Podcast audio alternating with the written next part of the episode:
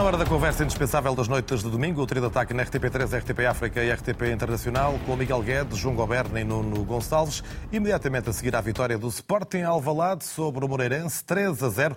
Sporting e Porto no topo da classificação. O Boa Vista pode alcançá-los na noite desta segunda-feira. E Nuno, no 360 da RTP3, já fizeste um primeiro comentário, interrompi-te por duas vezes. Vamos lá a esse primeiro olhar completo, sem interrupções, para a vitória do teu Sporting, que pelo menos está muito diferente do que estava.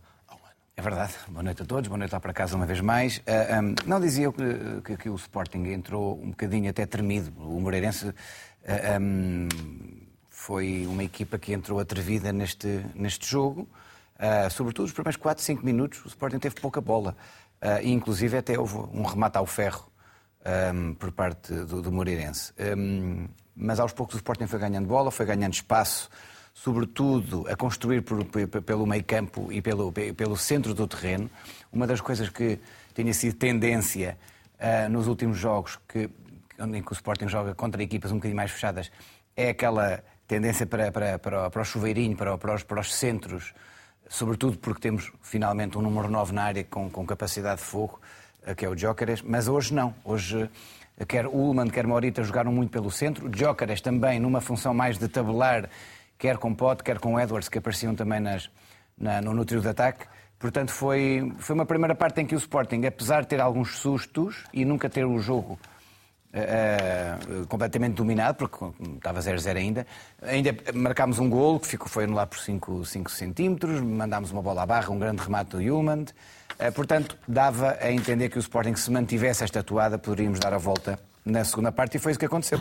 Os primeiros 15 minutos do Sporting continuaram eh, fortes, continuámos assertivos. Acho eu que, que, que beneficiámos muito do Nuno Santos um bocadinho com mais fulgor e, obviamente, que, que, que o Moreirense, a audácia da primeira parte foi um bocadinho retirada nesse início de segunda parte. O Sporting marca o primeiro gol num, num, num grande remate de, de Ullmann, que foi para mim um dos, um dos, homens do jogo.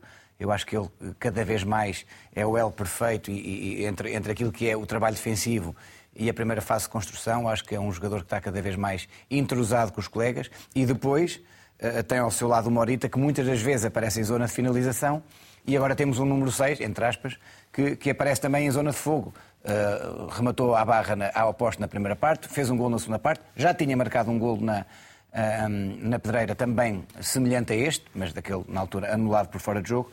Mas, portanto, é um Sporting que chega confortavelmente ao segundo golo e, a partir daí, eh, eh, já sem tantos nervos, porque nós sabemos que estes jogos que, que, que, que demoram muito tempo a marcar o primeiro podem depois eh, virar-se o feitiço contra o feiticeiro e o Sporting já provou desse veneno várias vezes. Aliás, todos nós, os três grandes, já, já provámos desse veneno. Quando não se marca, pode-se sofrer. O que é certo é que resolvemos cedo o jogo, sem grandes precalços. O último gol é um prémio também ao Diomante, que fez um grande jogo também. Eh, notas mais e notas menos, já disse a do Ullman, Jóqueras uma vez mais, assistência e golo, e notas menos, uns furos abaixo de Edwards. Era um jogo perfeito para ele poder eh, brilhar, para ele poder sacudir um bocado a, a, a neblina em que está envolvido neste, neste, início da época, onde não está a ser muito, muito proveitoso. Teve muitas vezes bola nos pés para resolver e teve muitas vezes essa bola perdida em ações que não resultaram Até porque desta vez João Goberno Paulinho ficou no banco. Boa noite a todos. Depois, é, depois das aparentemente justas reclamações pela não convocatória de Paulinho para a Seleção Nacional. Ou não? Só. Não, não, o Ruben Amorim falou nisso. Não, a parte justas, justas ou não? Depende justas ou não? não é? Claro. Pois. diria que, que só mesmo uma opção tática é que justifica que o Paulinho não tenha, não tenha alinhado de início não me parece que, que, relativamente a adversários anteriores, o Moreirense assustasse mais e obrigasse a jogar com menos um à frente, ao contrário do que aconteceu noutras partidas. Relativamente, relativamente a Paulinho, ainda conseguiu atirar uma bola ao posto. Um, agora, uh, parece-me é que, é que este Sporting respira de uma maneira diferente do que acontecia uh, há um ano no sentido, no sentido de, de, eventualmente os dois maiores reforços, o Yulman no meio campo, que é, joga uma ou duas velocidades abaixo do lugar, é verdade, certo. mas por outro lado tem um sentido posicional muitíssimo bom, já confirmado, tem poder de fogo, já confirmado, E o Jócaras é, é, é, aquele, com todo o respeito, é aquele animal que ninguém quer encontrar pela frente, porque o homem não para, porque aquilo é, aquilo é uma coisa. A sensação que deve, deve dar é do guarda-fatos que está a avançar para ti se tu fores do defesa central da equipa adversária. E não se cansa, porque, porque o homem mantém o mesmo ritmo de jogo uh, aos 10 minutos ou aos 90. Não, não, não há ali grande espaço para cansados. Portanto, parece-me que, que, que, o Sporting, uh, com saídas, com modificações, uh, apesar de manter uma parte significativa da estrutura, apesar de Edwards e Trincão estarem claramente à procura da melhor forma, apesar, ou apesar não, em contraponto, concordo com o Nuno, Morita está, está, a fazer um arranque de época absolutamente excepcional. Hoje faz um passo a 50 metros absolutamente maravilhoso. O Santos também esteve muito bem. Sim, Uh, o meu problema com o Nuno Santos tem a ver com, com o mau feitio dele e com, e com a tendência para a indisciplina. Tem, Quantas... tem, a ver, tem, a ver, com o facto de ele não estar vestido de vermelho, não é? Não, não, não, já esteve. Já esteve. Eu sei, por isso mesmo ainda te custa mais. Como é? tudo, como tudo, como, sei, como, tudo no futebol teve a sua época. Eu imagino que tu também não olhes com grande agrado para o João Mário vestido, com certeza, vestido com sem ser de riscas verdes e brancas. Já sabemos que sim. Agora, uh, parece-me que este Sporting tem, tem mais uh, bases uh, para andar do que, do que há um ano. Miguel Guedes, ainda tiveste alguma esperança de ver o teu Porto isolado esta noite, pelo menos até amanhã? Que o Boa Vista também joga e pode ser um dos três da frente ou, uh, ou foi só esperança até o intervalo? Não, boa noite. Não, é evidente que o Porto passou duas noites um pouco na, na liderança à condição, uh, mas é uma liderança que não, que não interessa muito. Não é? Os nossos sonhos fazem-se no fim e, e agora é só caminho. Parece-me que o Sporting neste jogo. E tem havido pedras no caminho, não é? Sim, mas, mas, o futebol português é um caminho de pedras, nós sabemos. Às vezes, mesmo quando nós. nós temos muito que falar ao longo deste programa, mas já lá vamos. Mesmo quando nós queremos construir. Quando nós queremos construir, muitas vezes é mesmo com pedra. Pedra sobre pedra. Não fica pedra sobre pedra por vezes. O, o Sporting hoje foi. Isto é um castelo construído em cima de pedra, pode ser mais. Desde que não seja um castelo de cartas. Pode ser melhor alicerçado. Desde que não, seja um castelo de cartas. E, e, e aqui ficaremos. Podemos continuar. Se quiserem uma ajuda, eu sou de Mosteiro de Alcobaça, sempre tenho lá muita pedra para aprender. Não, e se, se vamos para os provérbios, grão a grão, a galinha ao pau. Precisamente. Está Nesse bem. grão a grão, repare, este pecúlio amealhado ao fim de cinco jornadas, em que estamos no, no primeiro lugar, juntamente com, com, com, o Sporting e eventualmente com o Avista, é um rico pecúlio. É um rico pecúlio. Quer dizer que, no fundo, eh, eh, como se costuma dizer, sorte no amor, é azar ao jogo. Nós, nesta altura, estamos com, uma, com alguma sorte no jogo. Vamos ver se, se o amor prolifera. Uh, o que é que eu diria sobre o Sporting? tu estás a puxar a conversa para o uh, amar sem ser pago ou amar uh, quem é pago, não é? Foste tu que trouxe esta conversa, Miguel Guedes. Eu prefiro sempre o amor de perdição. e, portanto, todos juntos, rumo ao objetivo com estátua final. Ou sem estátua? Ah, com a estátua que nós queiramos que esteja no sítio, sim. Com a estátua que nós queiramos que esteja. Muito bem, continua. O, o, o património público não é inamovível. Só, só a fé clubística, só o amor clubístico, isso é que não, nunca nos separa. Intransmissível. Intransmissível. Pessoal, intransmissível. Sporting. O Sporting, o Sporting foi, foi mais um jogo em que conseguiu mostrar aquilo que tem, tem feito nas primeiras quatro jornadas. E agora concentrando-me. acho que o Sporting tem este ano algo que lhe falhou em grande parte dos momentos da época anterior, ou seja, uma enorme rotatividade. Uh, quero dizer, rotação. Quer dizer, rotação. O Sporting tem, nesta, nesta altura, jogadores que do, no meio campo conseguem muitas vezes suprir aquilo que eu julgo que o Sporting ainda não teve este ano. Também não teve, em parte, da época passada, que é Pedro Gonçalves. Uh, aquela, aquela super dependência que por vezes notava de Pedro Gonçalves, um jogador que aparecia e desaparecia do jogo, mas era hiper influente. Eu sinto de alguma forma, não sei se, se o Nuno concordará comigo, que está mais esbatida. Curiosamente, é o último jogador a sair do jogo hoje. Mas, entretanto, aparece esta capacidade de rotação por parte do meio campo do Sporting. Uh, no Santos, à frente, um Jóqueres que é posicional, mas que também faz jogo, também faz jogo coletivo. Uh, uh, perceber como Morita está também exuberante e dono do seu jogo. e depois Humand, também começa a ser um peso pesado a construir-se. Uhum. O Sporting está com capacidade física, está com rotação no jogo. É paciente o suficiente, foi construindo oportunidades na primeira parte, não os conseguiu concretizar, nem por isso desmoronou, e na segunda parte, portanto, muito, muito, muito certo, muito, muito capaz, sente que é um Sporting confiante também, que vai conseguir resolver as coisas porque está a produzir jogo para as resolver. E nesse sentido, parece-me um Sporting que neste momento apresenta uma equipa mais couraçada do que o ano passado. E, Vamos convocar para a conversa o Blessing Lemoeno, bem regressado de novo ao comentário eh, especializado de futebol na RTP, depois dessa época enquanto uh, treinador. Olá, Blessing, boa noite e sei que te cumprimento em nome dos uh, quatro e eu gostava do teu, de ter o teu primeiro olhar para este jogo do Sporting e podíamos começar por Ullmann e aquele, aquela eficácia, aquele poder de fogo na hora da decisão que foi seguramente determinante para o 2 a 0 e para a vitória do Sporting. Boa noite, Hugo. Obrigado pela, pelas boas-vindas e sei que se estendem aos meus colegas, certeza absoluta. Envio-lhes um abraço. Um, e sim, eu, eu, acabo por concordar contigo. Parece-me que, que, o golo desbloqueou claramente um, aquilo que o Sporting tinha, tinha um pouco emperrado, que me parecia que era mais confiança do que propriamente de jogo. Uh, há que dar mérito ao Moreirense pela forma como, como entrou. Rui Borges preparou o jogo de forma exímia nos primeiros momentos de pressão e obrigou o Sporting a errar, uh, inclusivamente com aquela primeira bola no poste. Mas depois o Sporting também já vem sido habituado nos anos anteriores a que as equipas espelhem o seu sistema. E, portanto, conseguiu perceber onde estavam os espaços, ganhou superioridade no meio campo com as descidas de pote e com o Edward, sobretudo.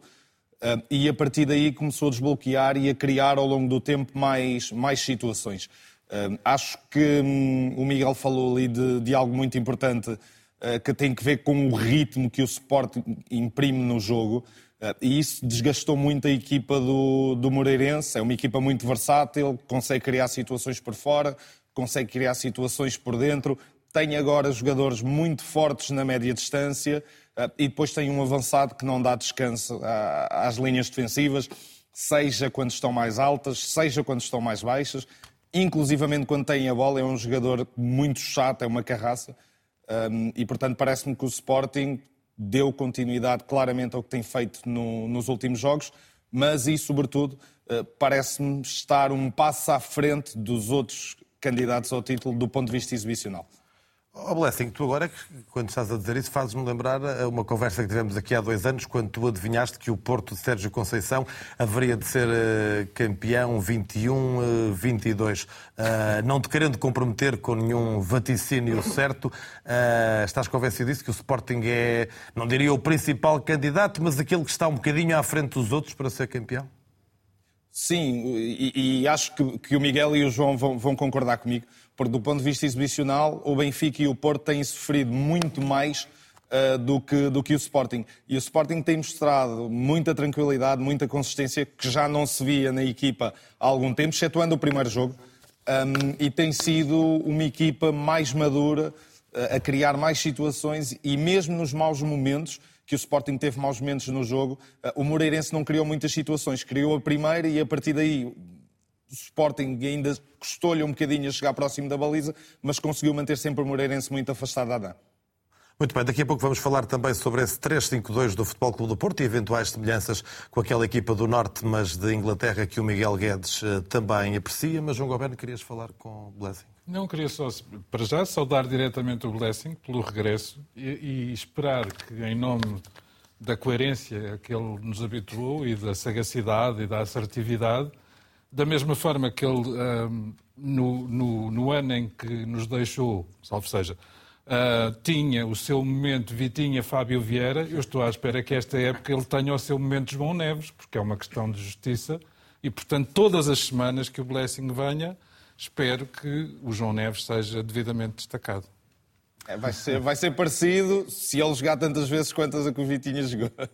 Muito bem. Vamos olhar para os casos. Não foi propriamente um jogo polémico pela arbitragem. Parece-me que, no essencial, a arbitragem de Manuel Oliveira foi tranquila e positiva para este Sporting 3 Moreirense 0. Mas, especialista RTP Arbitragem, Pedro Henriques, boa noite e eh, bem-vindo.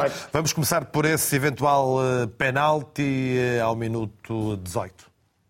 Sim, é um remate do Fabiano contra o próprio colega, o Maracás, que uh, leva com a bola de muito perto e de forma inesperada. A bola vai ali à zona do ombro, braço. De qualquer maneira, pelo remate à queima de perto, vindo do próprio colega, não era motivo para pontapé de penalti e aqui boa decisão.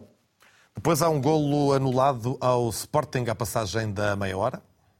É o, o ombro do Gai que está 5 centímetros adiantado em relação à linha da bola. Deixa-me só destacar o seguinte, que como o árbitro centro levantou a bandeira e anulou, Uh, a videoarbitragem, quando vai a, a, colocar as linhas. Mas já anulou, e vale a pena, Pedro sublinhar, anulou já depois da bola ter, uh, ter entrado, Pronto. ou seja, esperou que a bola entrasse e, e, levantou a bandeirola porque tem que esperar, né? exatamente. Tem, ali, ali quase também não tinha tempo para fazer de outra maneira, mas exatamente. Certo, certo, porque a jogada é muito rápida, tens razão. É, é muito rápida, mas de qualquer, maneira, eh, de qualquer maneira o protocolo é assim o exige. Mas para dizer que o quarto assistente considerou fora de jogo. E quando a equipa de videoarbitragem vai colocar as linhas e percebe, logo à primeira, que a linha que lhe dá, dá fora de jogo e confirma a decisão da equipa de arbitragem, mesmo sendo por 5 centímetros, não faz mais nenhuma, uh, nenhuma verificação. E daí ter sido tão rápido para um, um lance de 5 centímetros. Vamos imaginar que era ao contrário, que o vídeo árbitro percebia que, por exemplo, o árbitro tinha dado fora de jogo e que dava 5 centímetros em jogo. Aí desfazia o processo e voltava a fazer para confirmar pelo menos duas vezes que a decisão da equipa de arbitragem uh, estava Isso errada. faz sentido? Eh, faz sentido na perspectiva de que, uh, quando é para confirmar uma decisão da equipa de arbitragem, se à primeira lhe dá. Mas, mas estamos a falar de um golo. Em princípio, um golo devia ter sempre double check, não é? Portanto, não, é, não, é, por, não é por irmos ao encontro da, da, decisão do árbitro ou não que ele deve ser mais ou menos verificado. Sim, mas quando o árbitro assistente já dá o fora de jogo. Uh, e tens uma primeira confirmação que dá esse fora de jogo, é porque quase certeza que tens o processo uh, efetuado e correto. Quanto é para contrariar, aqui sim, muitas vezes tens que fazer mais do que uma vez. Porquê? Porque, e estamos a falar de 5 centímetros, eu não estou a falar numa situação de 30 claro. ou 40, que aí estamos a falar de uma situação curta. E só para dizer, até porque foi levantada essa questão, como é que foi tão rápida a verificação e dada Pedro, ainda temos mais uh, dois lances, mas peço-te para esperares um pouco, sim, porque sim, o Ruben Amorim claro, chegou claro. à sala de imprensa e já voltamos a conversar. Está lá o treinador do Sporting. E também o repórter da RTP, João Domingos. Não acontecia. Há muito tempo que nós estávamos uma bola para a frente para para desenrolar tudo, sentíamos que a ansiedade de toda a gente, e isso foi a, coisa, a minha coisa favorita no, no jogo, foi olhar para eles e dizer, achar que estamos a crescer. Bem ou mal, é uma opção minha, eh, do treinador porque lhes diz para fazer isso, mas é, é algo que eu acho que é, mostra a maturidade da equipa. Portanto, foi a minha coisa fa favorita. Em relação à segunda parte, é o desenrolar de um jogo onde uma equipa do Moreirense que esteve muito bem na primeira parte tapou todos os passos. O Franco conseguia tapar o Morita, conseguia pressionar o, o Pedro Gonçalves, conseguia o Ofori também, mas depois na segunda parte torna-se mais complicado e parece que nós estamos mais rápidos. Quanto a mim, é um misto dos dois. Nós continuamos a jogar da mesma maneira, a velocidade dos jogadores moreirense vai caindo um bocadinho e criamos mais espaço, mais confiança, o público cresce, a equipa cresce, hum, mas se olharmos também as oportunidades que tivemos na primeira parte, quanto a mim, eh, não, não, não tendo tantas oportunidades como na segunda, tivemos oportunidades para ir a ganhar ao, ao intervalo. Hum, e, portanto, o que fez a diferença foi fazermos gols, em vez de acertarmos no poste, acertarmos na baliza e acho que foi a grande diferença. RTP. Boa noite, Ruben Amorim. João Alves Domingos, estamos em direto para o programa Trio do Ataque da RTP3. Queria lhe perguntar se estes segundos 45 minutos do Sporting foram os melhores até agora da temporada e se esta pausa para as seleções foi o que lhe permitiu uh, aproximar a equipa do, do ponto repousado. Não sei, são jogos que depois desenrolam-se desta, desta maneira. Eu volto a dizer, eu gostei da primeira parte e da segunda. São dois jogos completamente diferentes que nós temos que saber uh, jogar com eles. Também ao adversário que consegue tapar, perceber também as nossas dinâmicas, que entrou, que não defendeu com uma linha de 4, como fez durante, durante estes últimos jogos, defendeu com uma linha de 5, o Pedro Amador era mais um lateral, e isso, basta isso para os primeiros 10 minutos termos alguma dificuldade. Agora, na segunda parte, eu penso que o, que o Moreirense teve muita dificuldade para sair. Na primeira parte tiveram algumas jogadas em que conseguiram sair, mas eu acho que controlámos, tirando os 10 minutos, controlámos bem o jogo. Depois, na segunda, com mais espaço, a ganhar, sem nos precipitarmos, o, o, o Moreirense a ter que pressionar-nos um pouco e abrindo espaço, e isso, o, o, jogo parece mais fluido e mais fácil também por, pelo resultado. Mas eu, eu, diria que eu gostei da, da, da segunda parte e da primeira. TSF. Mister Tiago Santos, TSF. Pergunto-lhe, peço-lhe um pequeno comentário à exibição do Yulman e também à adaptação dele. Acredito que viva dias felizes, estreou-se pela seleção, agora estreou-se também a marcar pelo Sporting. Sim, um remate, acima de tudo a consistência no remate dele, que foi igualzinho ao, ao, ao de Braga, não estava lá o pote, para atrapalhar uh, o golo. Um, eu gostei muito, fez muitos desarmes, muito inteligente. Eu acho que vai melhorar ainda muito fisicamente, também porque foi para a seleção e jogou apenas um bocadinho e isso faz, faz uh, diferença. Vai aumentar o seu registro de golos, quanto a mim, porque já não é coincidência, ele aparece muitas vezes. Ele teve um remate também ao, ao, ao poste e, e isso, um, ele tem essa capacidade. Nós quando, quando o Viana foi buscar este jogador, um, nós pensámos num jogador mais posicional, mas quando olhámos a, a, capacidade que ele tem com a bola, essa é a principal função dele um, no Sporting e, portanto, eu gostei muito da exibição. Acho que ele tem muito ainda para crescer e vai crescer muito. TV, que é direto, Rita. Boa noite, Rita Mendonça, TVI, CNN Portugal.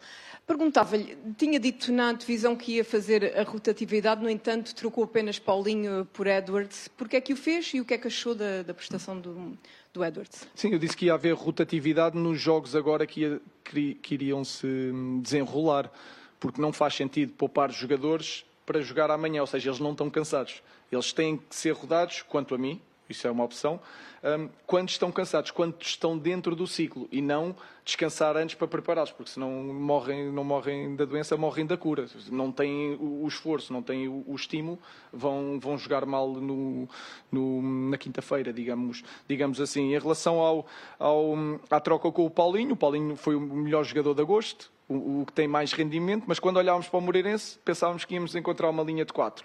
E a ideia era não dar duas referências ao Maracás e ao Marcelo, que eu acho que eles se sentiriam mais confortáveis. Foi meter dois jogadores uh, entre linhas e meter apenas uma referência que os prendesse a dois e nós tivéssemos superioridade entre linhas. Portanto, é, é são as ideias dos treinadores. Aquilo que nós vimos, hum, o Rui apareceu com uma linha de 5 e dificultou-nos muito na primeira parte. Depois acertámos e, e, foi essa a razão da, da, da, troca e acabou, eu acho que acabou por correr bem, porque o Marcos teve muito bolas entre linhas um, e vai crescer com o desenrolar da época, porque é capaz de ser dos, dos nossos jogadores mais desequilibradores. SIC, Gonçalo. Olá, boa noite, Ruben. Estamos em direto para a SIC Notícias. Um, tenho duas perguntas para lhe fazer. Uma em relação ao posicionamento do Nuno Santos. A princípio parecia só que estava a entusiasmar-se no campo e que estava a ficar lá em cima e o pote tinha que descer, mas depois comecei a perceber que era estratégia. Corrija-me se estiver errado. Pergunto-lhe o que é que procurava com essa troca e, e com esconder o, o pote, permita uma expressão, um pouco mais cá para trás. E depois, uh, em relação ao, ao formato defensivo do Sporting, apesar de não ter sofrido golos, fica a sensação de que o Sporting, por vezes, com a bola colocada nas costas, entra, não digo em pânico, mas quase, e às vezes os cortes são feitos de forma um pouco atabalhoada. Tivemos um choque do Adam com um avançado, depois deu um remate do meio campo, quase deu golo. Esse tipo de lances ainda são aquilo que o Sporting precisa aperfeiçoar mais? Eu acho que não, porque se nós olharmos uma equipa como o Moreirense e, e olharmos para o, para o passado, obviamente nós jogamos em casa, ele, uh, uh, é diferente, mas o Moreirense não teve muitas ocasiões, teve, uma, teve essas duas ocasiões, foi esse choque, e teve uma com, com, com o André que rematou nos primeiros 10 minutos, onde estávamos meio, meio confusos. De resto, eu não me lembro assim de, de grandes dificuldades. Esse lance fica na, fica na cabeça das pessoas eu também não percebo, eu não consigo ver dali se o passo do Nuno Santos sofre um, to, um, um, um toque em alguém. Uh, não consigo perceber. Uh, e tudo esses são, são pequenos pormenores. Agora, eu não sinto a equipa com dificuldade na, com bola nas costas. Agora, sabemos que, por exemplo, no primeiro ano sofremos muito poucos gols, mas não jogávamos tão subidos. Agora, jogando subidos, é obviamente que os jogadores são rápidos, bolas nas costas criam-nos alguma dificuldade, mas eu acho que não é, um, não é dos, do, do, das coisas que temos que melhorar. Há muita coisa que temos que melhorar e eu acho que aí controlamos bem. Tivemos esse, esse problema, mas de resto acho que o Moreirense não, não criou dificuldades, principalmente na segunda parte, onde, quanto a mim, não, não conseguiu sair. Ah, o Nuno Santos é, é, é nós tínhamos uma ideia, depois não conseguimos jogar porque eles estão bem referenciados um, com a nossa ideia, nós temos que inverter as, as posições para eles perderem as referências e, portanto, um, no fundo é eles desenrascarem-se quando as coisas correm mal, um vai mais para a frente, etc. Isso vem também da inteligência deles e o mérito é, é deles, da ideia, porque aí conseguimos, tirámos algumas referências e, e fomos empurrando a equipa do Moreirense mais para trás. Portanto, é tudo estratégico, mas é também parte do talento e do entendimento do jogo dos, dos, dos jogadores. Duarte Antunes, em direto para o programa Ligador, na CMTV. Faço-lhe uma pergunta porque já há, eu não me lembro da última vez em que vi os adeptos ali num direto fora elogiarem o Presidente. E isso deve-se ao, ao Guioiqueras, à contratação do, do Guioiqueras. Uh, gostava de lhe perguntar o que é o Ruben lhe diz, uh, ou de outra forma, se lhe diz para ele estar sempre a correr, porque ele não para, efetivamente, do início ao final do jogo. E se não tem a tentação até de lhe dizer não corras tanto, porque senão não vai dar para tudo, mas acaba por dar, porque ele aos 92 minutos continuava a fazer sprints. E, portanto, eu gostava de fazer duas perguntas, faço esta, se calhar o hum. Ruben responde a seguir para a Força. Uh, não, em relação ao, ao, ao Vítor, e, e, é óbvio, com, ele tinha vários clubes para ir, e aí há que dar mérito a quem o tem, que foi o Viana, depois também com a ligação com o Presidente e com a direção, e aí o mérito é completamente deles, e acho bem que os, elogiem, porque também levam com tanta coisa, acho que merecem esses uh, elogios. Eu nunca digo a ninguém para parar, um, fico, fico, fico muito feliz porque é uma coisa, é a única coisa que é obrigatório aqui, é correr até à exaustão. Um, e tenho o mesmo orgulho ao ver um jogador como o Vitor correr, como tenho, por exemplo, do Marcos porque tinha uns níveis físicos quando veio do Vitória e todos os anos vem a melhorar. E, portanto, quando às vezes o Marcos não consegue correr como o Vitor, vem da parte física. Mas o que me interessa é eles estarem sempre a bater recordes físicos, hum, porque isso demonstra que eles querem crescer. Portanto, eu não digo ao Vitor para, para, para parar de correr. É um jogador que nós fomos tentar ver, ele quase não para, joga sempre todos os jogos, num campeonato onde parece que há competições europeias porque é tão longo. E, portanto, é continuar e não parar, porque às vezes há estes jogadores quando param ainda é pior. Portanto, um, ele ainda deve estar a correr, portanto, uh, é bom sinal. É sentido contrário, é do pote, porque há algumas eh, queixas, vamos chamar queixas, eh, que o pote às vezes pode desequilibrar de um momento para outro, mas às vezes parece que está a dormir em campo. E, portanto, pergunto-lhe ao contrário, se não sente a tentação de o espicaçar às vezes um bocadinho. Não, não o pote, o pote, o pote quando houve, por exemplo, aquela, aquela brincadeira com o Vizela, o Pote foi o jogador que correu mais em campo. Correr é correr. Eu não, não estou aqui a dizer que o, o jogou-se bem porque se correu, mas ele dá tudo. Joga a todas as posições.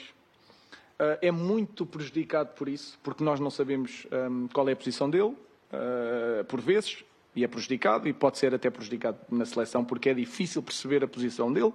E, portanto, eu tenho muito orgulho em ser treinador do Pote é um dos meus jogadores favoritos, porque dá tudo, porque entende o jogo e porque ele às vezes tapa buracos que não é dele. E, e, o facto de ele ser o melhor marcador e por vezes um jogador mais, mais, mais falado no campeonato e depois eu olhar para ele e ele fazer, fechar eh, lances que, não, que só se está a desgastar, mas eu percebo o que ele está a fazer e portanto eu não preciso despicaçar o, o pote porque ele dá-me tudo aquilo que, eu, o que é entendimento do jogo e prejudica-se hum, em prol da equipa. E é muito difícil ter um melhor marcador um, a fazer isso. E ele faz. Portanto, um, longe de espicaçar. O que eu quero é que ele se sinta confortável e continue muitos anos, porque é um jogador muito, muito importante para nós. E que grande elogio este de Ruben Amorim Pote, um dos jogadores preferidos do treinador do Sporting, ficou bem sublinhado e bem claro nas palavras de Ruben Amorim, treinador do Sporting, que lidera o campeonato a par do Futebol Clube do Porto. Podem ser alcançados ambos amanhã pelo Boa Vista, que joga à noite em casa com o Desportivo de Chaves. Concluímos a análise de arbitragem com o Pedro Henriques. Faltavam uh, dois momentos do jogo, uh, necessariamente mais um lance de reclamação, eventual penalti por marcar ao minuto 47. É um remate do Nuno Santos que vai à cama e ele foi dos jogador, o jogador que mais reclamou nesse lance, porque ele tem dois jogadores na linha de mira dele, o, o, o Gonçalo Franco e depois o Camacho. A bola bate curiosamente no cotovelo de ambos o cotovelo esquerdo, ambos fazem rotação, vai ao cotovelo do Gonçalo Franco, vai ao, cotovelo do, do Camacho. A questão é que eles fazem rotação, têm o braço encostado ao corpo, não fazem aquilo que normalmente é volumetria uh, anormal e o gesto, até, o gesto que fazem é normal exatamente para o remate que, que sofrem de frente. E, portanto, tudo legal, sem motivo para pontapé de penalti neste lance. E depois eh, o lance da expulsão já perto do fim do jogo. Sim, eh, dois lances curiosamente sobre o Gyökeres. O primeiro aos 20 minutos, quando ele vai a fugir pelo lado esquerdo, pelo corredor esquerdo e com algum perigo, ehm, que o Maracás acaba por varrê-lo autenticamente, a chamada entrada negligente. E depois, ao minuto 88, o segundo cartão amarelo pelo chamado pisão de sola ehm, no peito do pé também do Gyökeres. Uma entrada muito dura, que nós tecnicamente dizemos que é negligente, não tem em conta o perigo as consequências do seu ato. Segundo cartão amarelo, aliás, os dois cartões amarelos bem mostrados e a expulsão consequente também eh, correta. Há pouco, uh, creio que querias também falar sobre o tempo de compensação. Sabemos que Portugal estava com mais de 3 minutos de média em relação à Europa. Sabemos que isso criou algum desconforto em Portugal nas primeiras jornadas, que houve as tais, as tais duas reuniões para, de alguma maneira, uh, falar sobre as reuniões da arbitragem, para falar sobre isso. acho que agora caímos outra vez no exagero de, eh, de repente, voltarmos para tempos demasiado curtos. Só relembro neste jogo, concretamente, nós tivemos 5 paragens para substituições e isto está tipificado, são 45 segundos cada paragem, que dá 3 minutos e 45. Tivemos dois gols, também está tipificado que tem que se descontar um minuto para cada comemoração de gol, independentemente uh, do tempo que se demora, e que normalmente demora-se até mais e 3,45 com 2 dá 5,45. Tivemos ainda na segunda parte dois amarelos e uma expulsão, que contabilizadas até deram mais de 2 minutos. Portanto, tínhamos aqui 7 a 8 minutos. E eu relembro que o campeonato, eu, eu, eu sei que um, só se vai resolver quando tivermos... Isto será sempre mais, mais polémico quando o jogo está incerto, não é? Quando, quando a coisa claro, está mais distendida, é nunca haverá prolongamento com polémica, digamos assim. Exatamente, mas, mas como se percebeu no Mundial, depois há, há, outras questões. O número de golos marcados ah, era uma das questões faladas, os melhores marcadores e por aí é fora, isso. não é? É isso, é isso que esta competição, que é altamente profissional, não pode estar dependente deste critério tão arbitrário. Por isso é que o senhor Arsène Wenger, neste momento, já tem em cima da mesa três coisas: o fora de jogo, e esta é a segunda coisa que está, que é a questão do tempo útil de jogo para o futebol profissional, porque realmente não é só cá em Portugal, foi assim logo no início da época na Supertaça em Inglaterra, e portanto, neste momento, é um assunto que urge rapidamente resolver, e com as tecnologias que nós temos, é muito fácil resolver, a nível do futebol profissional, obviamente. Pedro Henriques, muito obrigado e muito eh, obrigado, boa noite. Retomo a conversa com o Blessing Lemoeno e para ouvir a tua opinião sobre este elogio de Ruben Amorim Pote.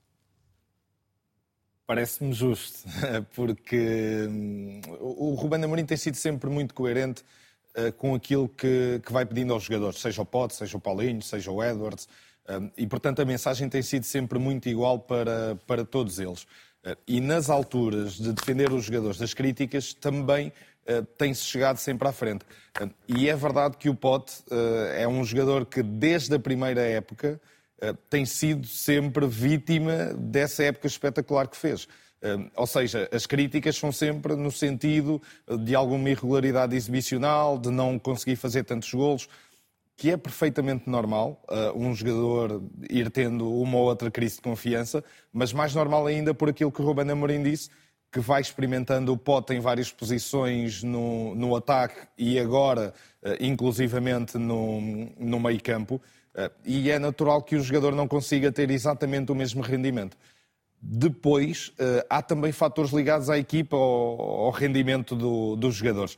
E, portanto, estar a tirar o mérito e as culpas do rendimento do jogador apenas para si próprio parece muito curto eh, e acho que o Ruben Amorim faz essa, faz essa defesa sempre no sentido eh, de defender-se a si próprio dos valores que incute no, no grupo todos os dias. E Nuno Gonçalves, para encerrarmos o capítulo Sporting, há uma frase de Rubén Amorim na conferência antes do jogo que diz que para ele nunca teve tantas dificuldades em fazer o 11 do Sporting uhum. como agora. Isto também reforça sobretudo esta ideia de que o Sporting está efetivamente melhor, uh, talvez até melhor do que no ano em que foi uh, campeão, ou pelo menos com mais uh, uhum. soluções, e reforça esta ideia do blessing de o Sporting até estar à frente, um bocadinho à frente dos rivais. Sim, há muita diferença entre o Sporting que foi campeão e este Sporting de hoje. O Sporting que foi campeão era muitas vezes um Sporting que jogava à espera do que o jogo lhe dava. E este, este Sporting vai à procura do jogo. É completamente... Desde pela forma como não o assumia e Exatamente, assume, exatamente. Um, eu acho que uh, a conferência de imprensa do Ruben Amorim na, na, na, antevisão do jogo até acabava por responder um bocadinho à, à, àquela questão que o, que, o, que o João levantou no início. Um, então o Paulinho era para ser uh, uh, convocado para a seleção e agora já não joga a titular no Sporting. Porque ele disse mesmo isso, que um, com jogos agora à quinta-feira, que vai ser mais fácil para ele, porque vai poder rodar jogadores. Eu acho que o Fresneda tem que jogar, o Bragança está à espera também de, de, de, de, de oportunidade no 11. Eu acho que tem que se refrescar Morita, porque está a jogar uh, sem parar desde o início do campeonato. Um, eventualmente, eventualmente rodar também Uh, o Trincão tem que entrar também, portanto há assim uma série de jogadores que foram durante muito tempo plano A, que podem funcionar agora como um plano de quintas-feiras, uh, ou, ou, seja, a, a, equipa tem muito mais elementos para poder rodar. E para uma equipa que está em todas as frentes, isso é fantástico, para um treinador que antes estava limitado a 12, 13 jogadores, ter agora 16, 17 que possa escolher e que lhe dão garantias de qualidade, Parece-me que é ótimo. Um plantel para quinta-feiras e outros dias. Exatamente. Vamos olhar agora o essencial das palavras dos treinadores no final do Estrela 0, Futebol Clube do Porto 1.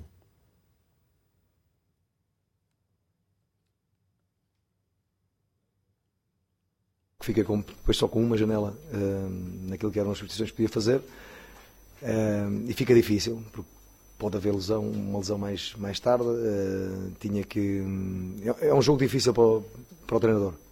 Uh, não só pela qualidade do Estrela, por aquilo que é, que é esta equipa uh, a jogar em sua casa, com, com jogadores fortes fisicamente, com muita largura no jogo, com muito, muitos ataques à profundidade, jogo direto no avançado que segura muito bem a bola, joga bem de costas para a, baliza adversária.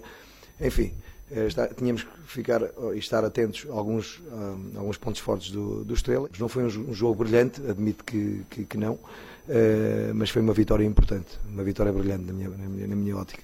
Tivemos mais posse, mais oportunidades. Claramente é a nossa convicção que o resultado acaba por ser injusto. O empate, ou com uma justiça maior até a nossa vitória, teria tido uma lógica mais, mais assertiva. Os três pontos serão seguramente a melhor notícia para o Porto. Miguel Guedes, é verdade que há aqui atenuantes, dois jogadores lesionados nos primeiros 15 minutos. Um deles uh, pode ter a época em risco, é Marcano. O outro, Evanilson, aparentemente terá algumas semanas, eventualmente um mês de paragem. Uh, a pergunta que te faço é, mesmo assim o Porto continua a jogar pouquinho? Nas palavras de Conceição. Eu julgo que o Sérgio faz uma análise muito, muito fria e, e correta do, do jogo. Ou seja, mais uma vez um jogo sofrido. Curiosamente, onde o Porto, pela primeira vez, sai para o intervalo a ganhar. E, portanto, poderia ter criado condições para ter um outro tipo de jogo uh, na segunda parte. Mas uh, é um jogo, como dizes, é lançado em bases muito atípicas, que depois se modificam também, modificam o plano de jogo. O Porto entra num 3-5-2. Uh, eh, eu não me recordo de ver o Porto jogar em 3-5-2. Recordo-me do Adrianço ter feito sistematicamente. Eu, enfim, eu lembro perfeitamente como, como a defesa do Porto era batida sistematicamente com bolas, com lançamentos por uh, aéreos e ver a correr a defesa andar para trás. Nunca foi um sistema que eu gostasse de ver implantado no, no Porto. Uh, não tem a ver não é o ADN do Porto, com não é história ADN. do Porto. Mas admito que, do ponto de vista do que são os planos dos jogos adversários, e até por vezes na, naquele instinto de surpresa de dedo de treinador, o Sérgio regressa ao banco e de alguma forma aparece com uma espécie de dedo de treinador adaptado à estrela da Amadora. Bem, eu diria que há outros sítios para fazer adaptações, mas claramente, julgo, independentemente da, surpresa e de querer experimentar este sistema, eu julgo que o que o Sérgio Conceição fez foi lidar com os jogadores que tinha disponíveis relativamente àqueles que foram, não podendo contar com aqueles que foram para as seleções e premiando o que é o trabalho da semana, que é muito o que o Sérgio normalmente faz.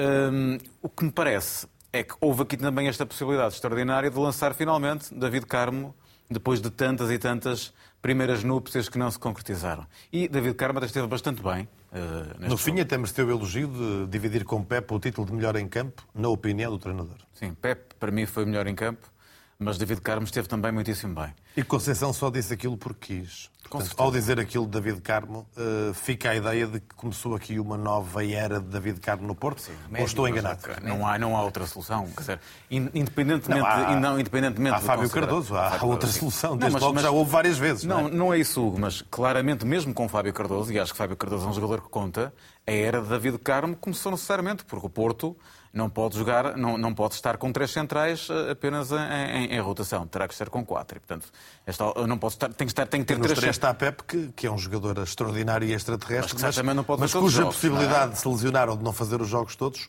é grande. Precisamente, é? pelo menos não fazer os jogos todos, longe vá o agouro da lesão. Mas, naturalmente, que Pep e David Carmo serão agora, uh, jogo eu, preponderantes para Sérgio Conceição. Ou então Pep ou Fábio Cardoso. E muitas vezes Fábio Cardoso e David Carmo. Portanto, David Carmo entra na equação indiscutivelmente quando estamos a falar de três centrais. Agora, também não estou a dizer que o Sérgio Conceição não estava aqui a fazer um elogio que quisesse fazer e merecido já agora. O Porto entra neste e sistema... espaço merecido. Sim. Como? E espaço merecido. E espaço merecido. uh, um meio-campo também completamente mudado. Uh, Ivan Jaime entrou bem enquanto teve pulmão mas o Porto também sofreu ali de alguns apagões. Gonçalo, muito em jogo, mas, mas com muitas perdas de bola, com muita dificuldade no flanco direito. Uh, vimos também Galeno uns furos abaixo do que é normal. Depois Evan Nilsson lesiona-se, o plano de jogo muda, Tereme entra e por acaso acaba por marcar. Mas aquele plano de jogo desmoronou-se. Se havia um plano de jogo treinado, um 3-5-2, o que aconteceu foi depois um 4-3-3. E, e, nesse sentido, eh, é um jogo um pouco ingrato para avaliar aquilo que seriam as, soluções, as novas soluções de Sérgio Conceição. Mas também me parece que estas soluções são muito jogadas, tendo em conta que é um jogo da Liga dos Campeões na terça-feira. E estou profundamente convicto de que o Porto não vai apresentar esse, esse sistema uh, contra o Shakhtar, uh, mas acho que de alguma forma era um sistema que Sérgio Conceição poderia ter na manga mas que agora com três centrais, sem Marcano, duvido que volte a utilizar tão cedo. Blessing é um sistema que faz sentido olhando para o plantel do Futebol Clube do Porto, faz sentido algumas vezes, muitas vezes, uh, quase sempre ou quase nunca. Bom, difícil fazer essa, essa avaliação. Eu acho que, que o pensamento de Sérgio Conceição uh, teve que ver com duas coisas. A primeira parte, uh, que é claramente onde Sérgio Conceição dá, dá muita atenção, a parte estratégica, portanto, da adaptação ao, ao adversário. Uh, julgou que poderia apanhar um estrela uh, muito mais próximo de, de, da própria baliza uh, do que propriamente a tentar pressionar alto o Futebol Clube do Porto. e por isso até algum jogo direto e algumas bolas longas, portanto os três centrais permitiam à largura cobrir melhor o campo, achando que não ia ter tanta necessidade de ter tantos homens no meio e deixando o Varela ali a, a deambular à frente da, da defesa. Ah, e parece-me que isso correu mal porque a estratégia do, do, Estrela ah, era precisamente aproveitar o espaço nos corredores laterais ah, e Galeno e Gonçalo Borges sofreram muito, sendo que do lado de Gonçalo Borges, Pep compensou muito melhor, mas do outro lado Wendel já não teve tanta capacidade para, para o fazer. O segundo motivo pelo qual me parece Sérgio Conceição deve ter pensado neste sistema tem que ver com as dificuldades que o Porto tem tido nos corredores laterais. Eh, tem faltado alguma alcutilância, alguma criatividade, eh, alguns movimentos de, de um contra um. Eh, e, portanto, preferiu colocar dois homens na área, dois homens à largura para, para um jogo mais exterior e depois cruzamento, deixando Ivan Jaime e o, e o Franco claramente na posição 10, a dividirem ali o meio e a tentarem, e a tentarem criar jogo. O que me parece é que poderá ser uma solução de recurso não creio que Sérgio Conceição vá não apostar é? neste sistema muitas vezes. João Goberno, treinador do Estrela da Amadora, diz que o resultado justo era o empate ou a vitória do Estrela. Concordas ou não? Em relação à vitória do Estrela, penso que não. Em relação a um possível empate, há algumas situações. Lembro-me de uma que o, que o Alan Varela salva em cima da linha de golo, quase. Já em tempo de compensação. Uh... E os últimos 20 minutos o Estrela esteve uh, por cima, não é? Sim, sim. Agora, Uh, deste jogo ficam-me duas coisas. Primeiro, uh, concordo em absoluto com a análise do Miguel. Uh, para, que o, para que o Porto não tenha mais sobressaltos destes e mais sustos, como já teve nas anteriores jornadas, recordo que esta é, em cinco jogos, a quarta vitória tangencial do Futebol Clube do Porto. Nunca ganhou por dois golos de diferença até agora. Um... Primeiro jogo em vantagem ao intervalo? Primeiro jogo em vantagem ao intervalo, não sei se particularmente merecida, se não. Uh, agora, é claramente uma equipa que tem bases para crescer. No meio disto, deixa-me dizer que, que, que, a nota para mim mais, mais saliente deste jogo é a mesma lesão do Ivan Marcano, que era de, de enfim, nenhum jogador de futebol profissional merece lesionar-se, uh, muito menos aos 36 anos, muito menos num sítio onde já onde já se tinha lesionado e, e, e, em relação ao qual já foi operado e que depois teve uma recuperação de nove meses. Um, pronto, é, é, daquelas coisas que se lamenta e eu lamento, lamento com... a lesão do Ivan Marcano como lamentei a do Lucas Veríssimo quando ela, quando ela aconteceu. E com o que ele representou, Nuno Gonçalves, neste começo de época do Porto. Sim, é um, é um grande revés na estratégia do Futebol Clube do Porto. Um, que vai obrigar, obviamente, a, a, a uma colocação de imediato de, da grande contratação do senhor 20 milhões, não é? Acho que o, o Carmo tem que começar a jogar. Um, e parece-me a mim que as passes estão feitas. Acho que se calhar um bocadinho obrigado a fazê-las, porque o próprio Sérgio Conceição na conferência de imprensa percebeu logo, ele é jogador, Bom, não é? Justiça seja feita, ele foi colocado a titular antes da lesão do Marcano. Sim. Ah, sim Portanto, sim. Não, por outro é um lado, é, é verdade que depois há aqui uma necessidade que pode gostar esse engenho de. Mas, uh, dizia eu, como Sérgio Conceição foi jogador, percebeu logo que a lesão de, de, de, um, de Marcano não, não seria uma lesão uh, não seria coisa pouca. Um, e, portanto, eu acho que vai. Acho que o Futebol do Porto, quer dizer, sai a perder porque o Marcano tem, é um jogador com muita experiência e um jogador que com Pepe se entende às mil maravilhas. Mas acho que o momento de David, Car David é agora. Eu acho que é, importante referir o seguinte, e nós na semana passada falámos aqui sobre, sobre a retoma pós-seleção, em que todos nós achávamos que o Futebol do Porto, com o Sérgio Conceição no banco, com aqueles 15 dias de trabalho, eh, chegaria à Amadora e, e, daria um morro na mesa e resolveria a crise. Eu acho que não. Uh, afundou um bocadinho mais o pé. Um, uma equipa que joga contra o Estrela da Amadora e tem menos remates, menos posse, menos remates enquadrados, menos cantos que o Estrela da Amadora, um, é porque alguma coisa está mal no Futebol do Porto. O Futebol do Porto tem, na segunda parte, apenas e só um remate à baliza e parece-me a mim que um, a quinta jornada, o que é certo é que estão em primeiro, é verdade. Mas em primeiro não, em segundo, porque o Sporting, o Alvarez neste momento está, está, está melhor que o Futebol do Porto, mas com os mesmos uhum. pontos do Sporting. Parece-me a mim que uh, os sinais de alerta que nós todos aqui estávamos a dar estão cada vez mais adensados, porque a equipa trabalhou durante 15 dias seguida com, o Conselho de Conceição e não houve melhorias no jogo.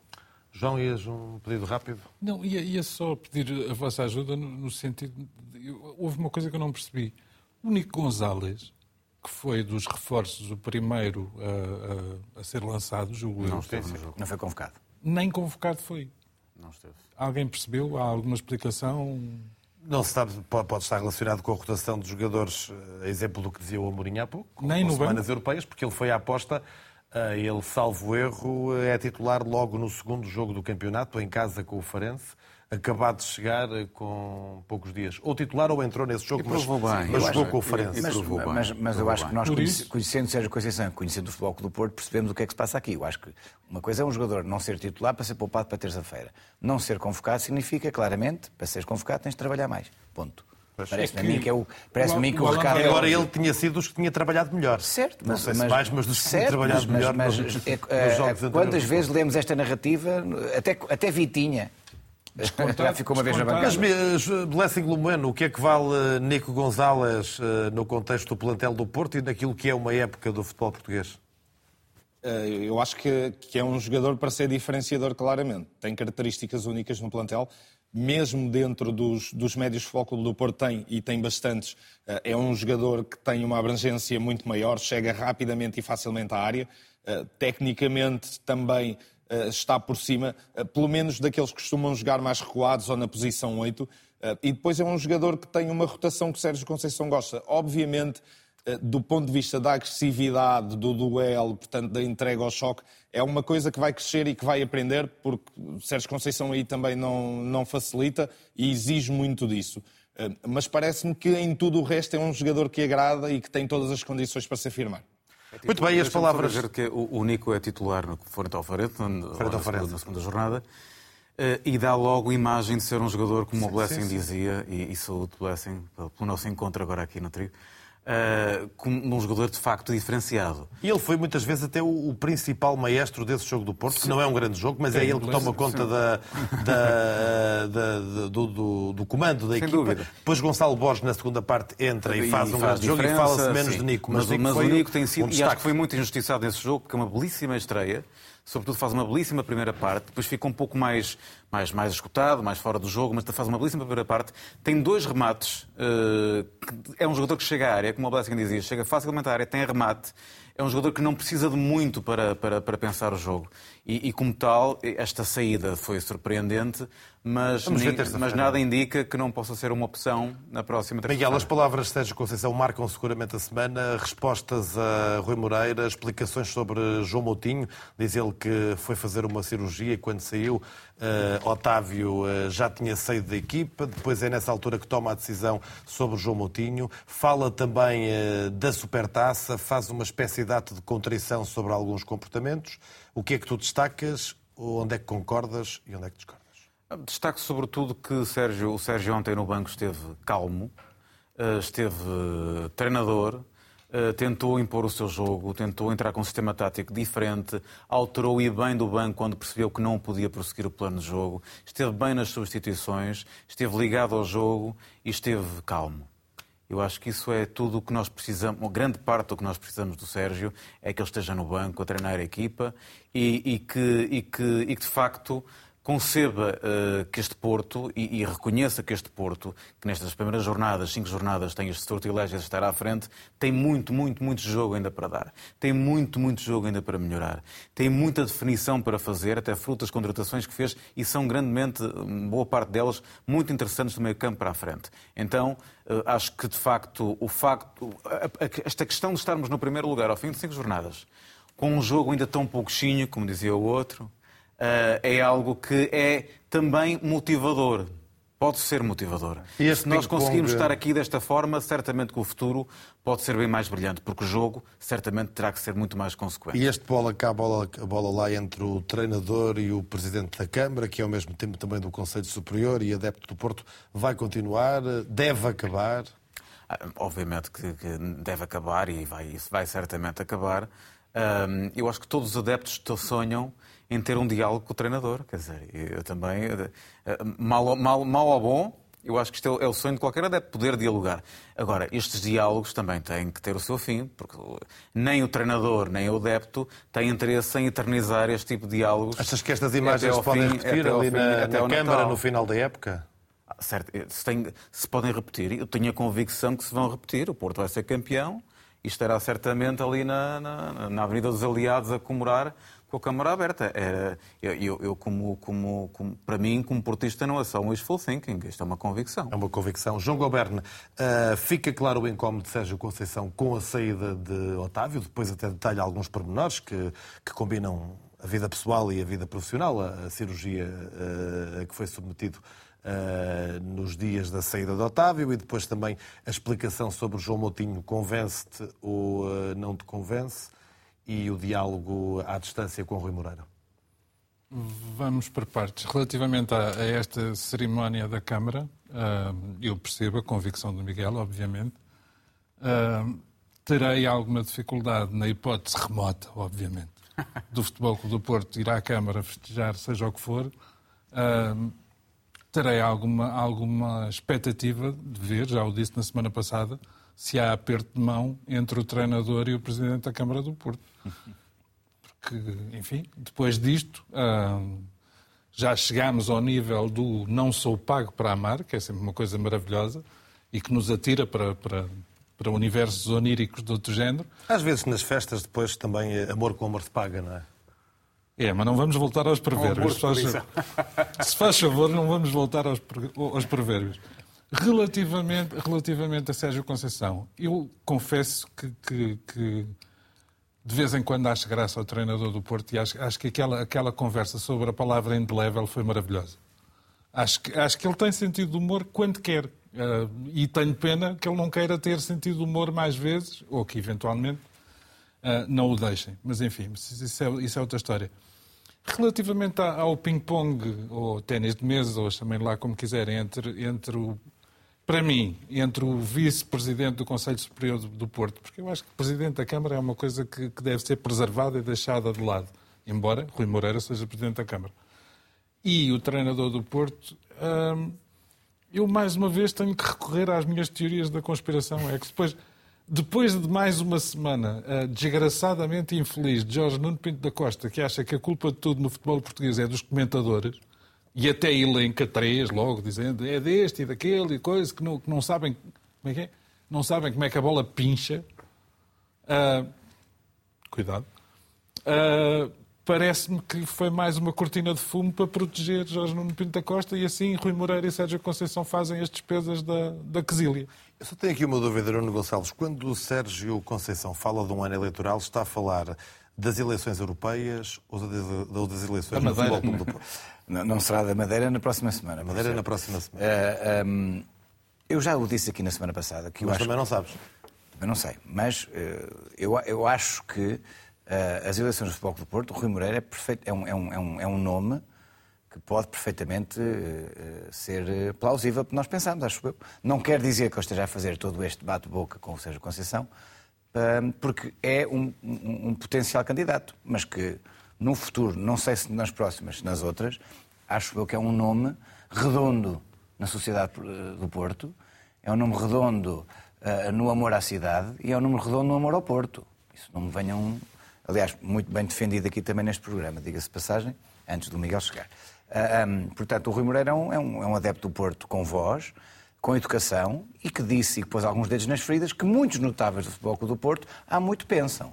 Eu não acredito que haja uma inteligência Se calhar há quem não se lembre que Pinto da Costa há três anos disse se Rui Moreira tivesse avançado eu não me candidataria. Pronto. Eh, Eu era o Portanto, principal, ele era o pronto. principal. Então, já- eh, Com a candidatura do Rui Moreira eu não avançava Já- com a. já com nos- hoje esta- talvez não repetisse a hoje, frase. já nos estamos, a, não. já nos estamos a entender melhor. A- Agora, hum, é, no- é- é importante nós percebermos o seguinte. O que Rui Moreira fez nestas duas semanas, muitos notáveis do Futebol do Porto e da cidade do Porto, possivelmente pensam o mesmo. Só que nós sabemos que há sempre um, um género nevoeiro que protege Pinto da Costa e os seus aliados. Agora, que há muita gente no Porto e no Futebol do Porto que está farto das 24 expulsões, da gritaria quando se perde, dos árbitros quando não se ganha, é óbvio que está. E se calhar o Rui Moreira teve, muito, teve a coragem que muitos não tiveram de pôr alguns dedos nas feridas. Se foi, se usou as palavras corretas para com a pessoa Sérgio Conceição. Se calhar não foi de todo correto, mas também disse o que sentia. Agora, que há muita gente no Porto a pensar como ele, não tenho dúvidas nenhumas que há. E que há muita gente que pensa como ele e que não tem coragem de o dizer. Também há. Porquê? Lá está. Porque Pinto da Costa não é só presidente do Futebol Clube do Porto, é um notável da cidade do Porto que controla muita coisa e controla muita gente.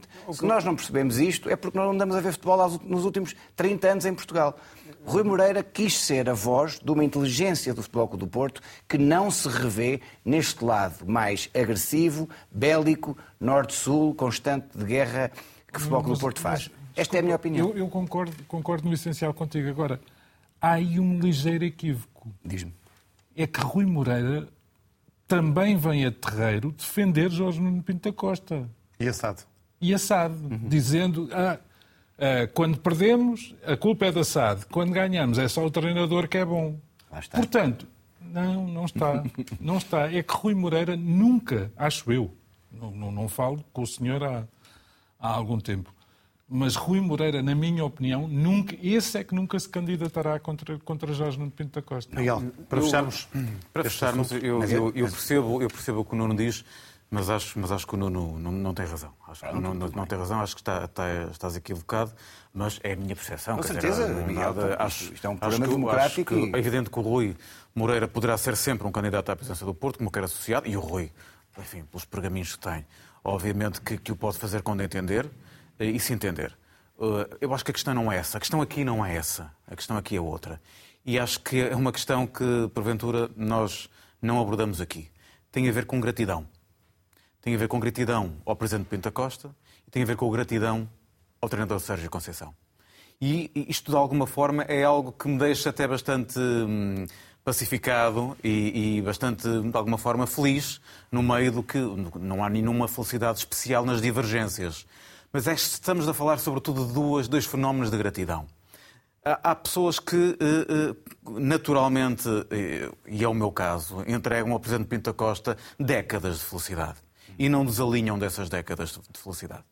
Há pessoas como eu e outras pessoas que também não conseguem deixar de estar gratas ao que Sérgio Conceição fez nestes anos, onde sem omeletes, sem ovos fez omeletes, onde muitas vezes conseguiu fazer o impensável, onde tem sido campeão de ano sim, ano não. E, e- e neste momento em que o Porto está curiosamente em primeiro lugar do campeonato, mas não tem jogado um futebol tão agradável, as coisas não aconteceram tão bem, eh, e Sérgio Conceição tem estado fora do banco por culpa própria ou alheia, a verdade é que há um conjunto de pessoas que, eh, que saltam dizendo que as coisas não estão bem. Ou por um lado, ou pelo outro, ou pelo assado, ou pelo treinador.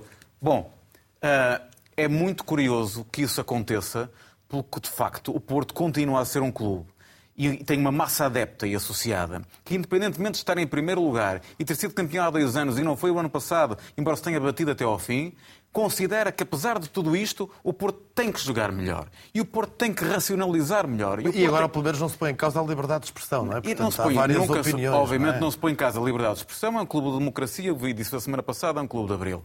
A questão é, continua a ser exigente como o caraças. Continua a ser exigente. Nós não estamos felizes por estarmos em primeiro lugar, não estamos a jogar bem. Mas seremos felizes, certamente, se formos campeões e depois tudo Temos de- haverá todos os temos de cumprimentos avançar para o. Benfica, que Mas é ontem sobretudo, em Não, é mas, sobretudo uma questão, antes- é sobretudo uma questão ao de Benfica, gratidão. Gratidão, Não, não, e acho que gratidão é um sentimento bonito que as pessoas têm que ter. Não vou Eh, tirar tempo a ninguém, mas eu acho que, eu acho que, que nos anais uh, da história deste programa, uh, aquilo que o Miguel acabou de fazer é absolutamente extraordinário, que é transformar um momento, eu diria, de infelicidade mútua, que é um tiroteio uh, verbal entre Rui Moreira e Sérgio Conceição, num apelo à união é e a explicar base, que na divergência é que se, é, é absolutamente extraordinário. Lá está. É um Muito bem. de perdição. Antes de pena que não avançar, se- tenho um pena que não sejas benfiquista. Pode ser amor ou humor de perdição, é, né, o- neste caso. Mas, 10, eh, 10 segundos, 10 segundos só para, para depois não, não me interpretarem mal o que eu disse. Eu nunca disse que Rui Moreira eh, eh, correria para a previdência do Futebol Clube do Porto contra Pinto da Costa. Aliás, duvido que haja alguém no Porto que tenha coragem Duvidas? efetiva. Duvido, duvido, duvido. Olha, que pode estar enganado, Nuno Gonçalves. Vamos ver, vamos ver, vamos ver, vamos ver. Em relação, à, em relação à democracia, Miguel, eh, gostava que fosse assim, mas tenho pena que nas últimas eleições do Futebol do Porto não tenha havido nenhum debate entre Pinto da Costa e os outros concorrentes. Portanto, a democracia... Bom, Nuno, mas eh, olhando aqui, só isso. antes de irmos Tá ao bem. Benfica, há aqui uma, um grito de Taremi contra o teu clube, contra Uhum. os dirigentes do Sporting. Diz que têm desrespeitado o VAR, Uhum. têm desrespeitado os árbitros. Aquelas críticas do Sporting põem em causa ah, a honorabilidade da arbitragem Uhum. e está também incomodado ah, com aquilo que Carlos Xavier ah, Uhum. disse a respeito dele, apesar de Carlos Xavier ter pedido desculpa. Disse Carlos Xavier que Taremi é um muçulmano que não sabia nadar e agora sabe mergulhar. Eh, Aquilo que eu, que eu, quando eu vi essas palavras eh, num- no Twitter ou num- numa rede social, Não, me creio que foi qual num programa da Certo, Sport certo, mas TV. eu vi essas imagens noutro sítio. A minha, a minha principal, a minha primeira eh, eh, preocupação foi saber se este senhor continua ou não continua a fazer comentários no, no Sporting, porque o Sporting não precisa de comentadores assim. Portanto, acho uma, uma deselegância tremenda. O Sporting não é isso. Um, e o Carlos Xavier pediu desculpas, todos nós temos o direito de errar, mas há desculpas e desculpas. E isso já, é- já toca a xenofobia, já toca uma data de coisas. Eu disse-o aqui na semana passada, naquela cadeira à frente, que achava que o, o, o Taremi, naquelas duas jogadas, queria, tent- que, tentou enganar o árbitro. Daí até dizer de onde é que ele vem e o que é que ele anda a fazer, acho que são, são linguagens que o futebol não precisa, que sabemos que cada vez mais é utilizado, aquela, aquela fronteira muito pequenina que hoje em dia se usa entre o, entre o café e o estúdio de televisão, sabemos que a fronteira é, é ténue. E até Felizmente- porque todos sabemos que simulações de arbitragem não é preciso vir nenhum estrangeiro para Portugal, que há portugueses de vários, Sim, sim. de vários Olha, clubes o- e com várias camisolas. o Paulo Futre era, era muito prejudicado por isso também. Mas, mas não, acho que não é? sou, sou completamente contra essas palavras. O Sporting não se revê nisso. E até deste e não exemplo vi. um dos melhores jogadores portugueses sempre que vestiu a camisola Sim, sim. de Sporting, eh, Futebol Porto e Benfica. É. João, para fecharmos rapidamente. Não, muito rapidamente. Só gostava de dizer ao Nuno, eu sou amigo pessoal do Carlos Xavier. Sim. Acho que aquilo que ele disse pode ter sido infeliz. Agora, as reações, por exemplo, da Federação de Futebol do Irão ah, já entram no domínio da histeria. Porque não se, o se o Cristiano Ronaldo, que joga na Arábia Saudita, que é um país muçulmano, alguma vez for acusado de simulações e disserem o católico que não sabia nadar e vem para aqui mergulhar, a mim não me afeta particularmente. O Taremi é muçulmano, de facto. Sim, mas há um conjunto. Eu percebo, eu percebo o enquadramento da coisa. Agora, atribuir ao Carlos Xavier, futebolista, pessoa que eu reconheço como digna, vocês provavelmente não o conhecem pessoalmente, intenções de racismo, de xenofobia, seja lá do que for, é um absurdo. É um absurdo total. Isto, independentemente Fica poder teu, ter sido mais feliz Fica ou, o ou teu menos. Vindo de ti, acredito. sublinhado Pronto, e a tua opinião, João Goberno, mas eh, embora também vale a pena dizer uma coisa. Uma coisa é alguém dizer eh, aquele jogador mergulhou, simulou, como disse o Nuno Gonçalves aqui. Hum. Eh, O que não tem nenhuma. Não interessa se ele é do Irão, se é de, dos Estados Unidos, da Rússia ou da Ucrânia. Eh, o estar a, a- associar a nacionalidade a uma arte de mergulhar, porque a frase era essa, não sabia nadar e agora sabe mergulhar, não é assim uma coisa muito relevante. E isto sem embargo do, do Carlos Xavier, Eu percebo- não, percebo não, não de poder ser acusado de nada, porque o próprio vista. Carlos Xavier teve a hombridade de pedir, desculpa com certeza. Percebo o teu ponto de vista, mas acho que, acho que, de uma maneira geral, e não tem a ver com este caso em particular, estamos a caminhar para uma histeria tão coletiva que eu me permito recomendar-vos ah, a leitura rápida, urgente e atenta de um livro chamado O Direito a Ofender. É extraordinário e, e- e abre.